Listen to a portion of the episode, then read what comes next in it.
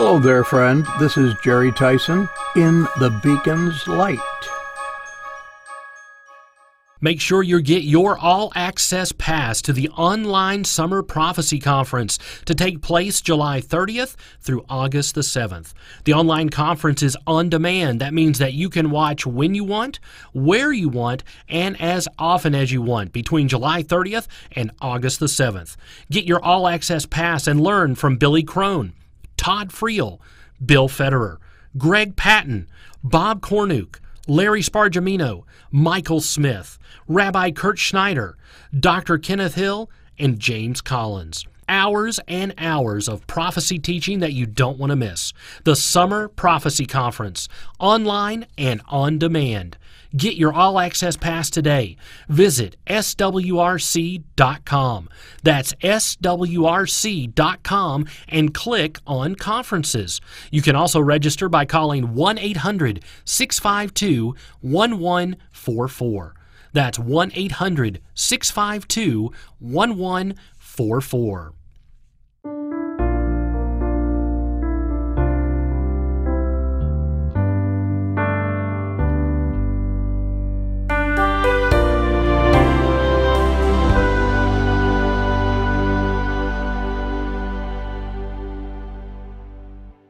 Here is the headline Men demand reparations from women due to Eve eating the apple.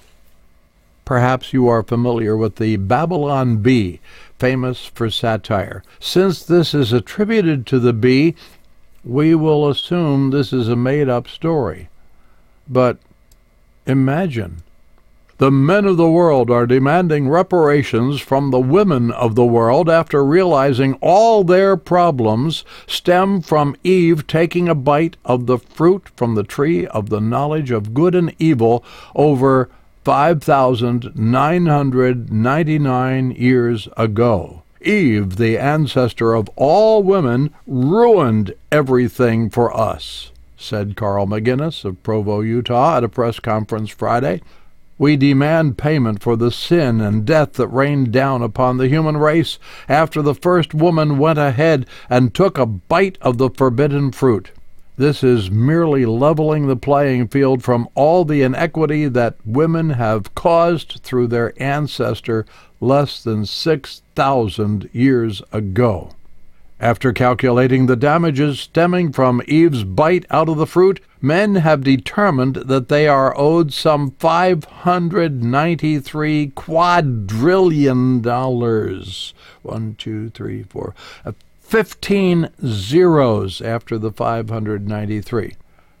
As they realize this will take some time to pay back, they've stated they're graciously willing to take payment in the form of sandwiches for the time being.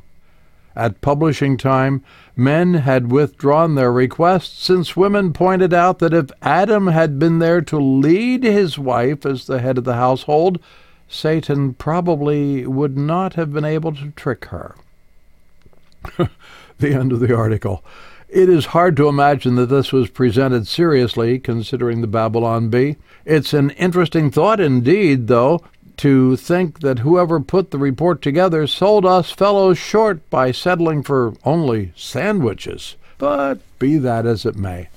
In another of these podcasts, we referenced Eve and Adam and the taking of the fruit and the consequences. There seems to be little question that Satan, the serpent, got to Eve in an unguarded moment when Adam was not there. He appealed to her fleshly nature and won a major battle. Fortunately, Bible prophecy gives the whole story and assures us that at the end, Satan is the loser.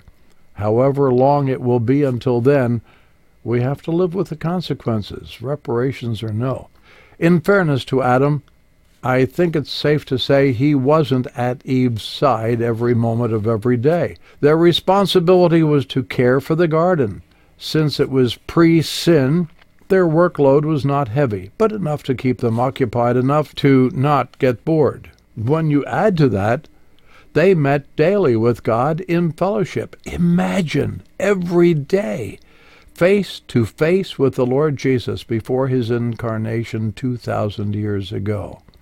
It might also be safe to assume that Adam and Eve were not in proximity to each other when the crafty serpent made his overtures to Eve.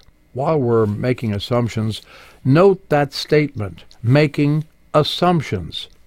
Since the Bible is silent here, the serpent might not have been a stranger to Adam and Eve. Quite possibly they knew him and might have interacted with him, and over a period of time had come to not see him as the enemy he really was. How else could he have suddenly come up to her, made his proposition to her, without her feeling the need to run for the hills? It may have been something that continued over a period of time until he finally got through her defenses to be seen as friendly and thereby caused the fall. If you and I are honest, we are no different. We know something is wrong. You fill in the blank about what. Every time we think of it, it becomes a little less of a major issue. Every time we think about it, it seems more desirable until we ultimately give in. That is the way sin works. So, at the bottom line, it comes down to not blaming Adam for not being there to give her the proper guidance. It comes down to the reality that each one of us would most likely have done the same thing. Now, to bring things back to pointing to our own noses, what did you do today that you knew better than to do? Hmm, what about me? We can't go a single day without sinning in some way because, thanks to Adam and Eve, we are sinners by nature. As for reparations, don't hold your breath. Sandwiches might be as good as we can hope for. If you already have a loved wife, she probably makes them for you every day. And so the point of all of this?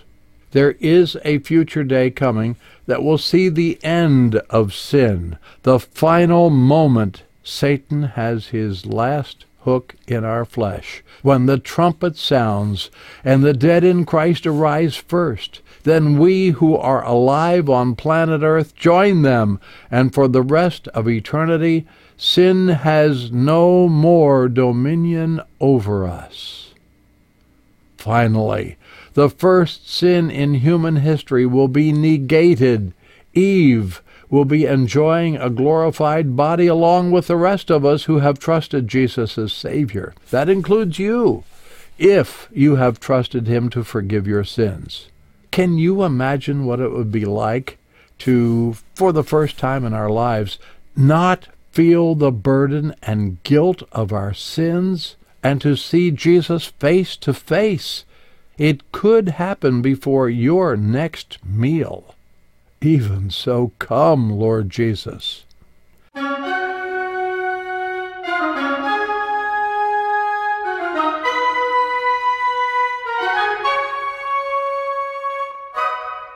the Beacon's Light is a production of Beacon Street Media.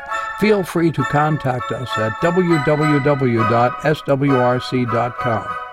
This is Jerry Tyson reminding you that when we walk in the light, as He is in the light, we have fellowship one with another, and the blood of Jesus Christ, His Son, cleanseth us from all sin.